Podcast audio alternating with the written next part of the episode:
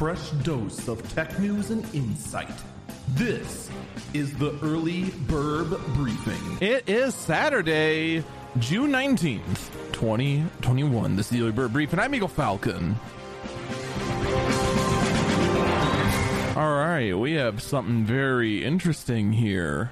First off, this is the what official first Juneteenth national holiday. I'm not gonna get too much into that since this is in fact a tech podcast at all, but it, it is something of note.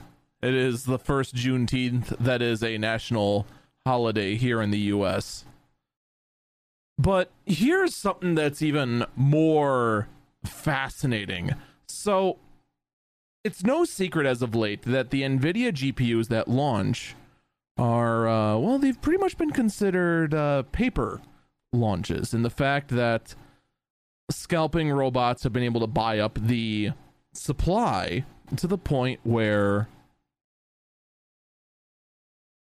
well the only gpus you're going to get your hands on are either ones that you a managed to pull off a miracle and and outspeed the ro- the scalping robots or b you went ahead and did a bad thing and paid sc- scalper prices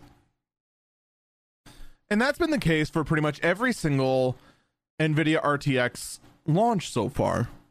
But the 3070 Ti is more noticeable. Why?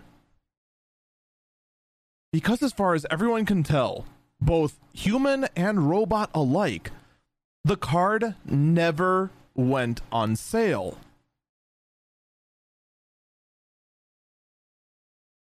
No joke no one ever saw it go go from coming soon to buy now and then sold out.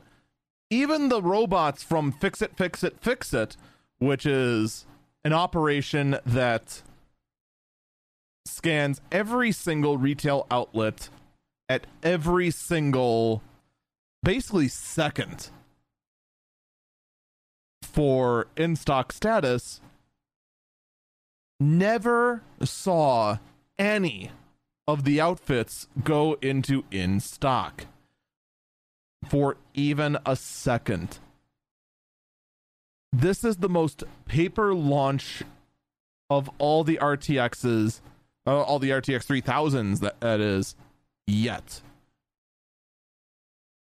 Now, in my own investigation, I was able to find one listing on eBay saying they had a 3070 Ti, and it looked like they even had a picture of the 3070 Ti that they took on their kitchen table to show that yes, they had it and they're willing to sell it to you for $1,234.56.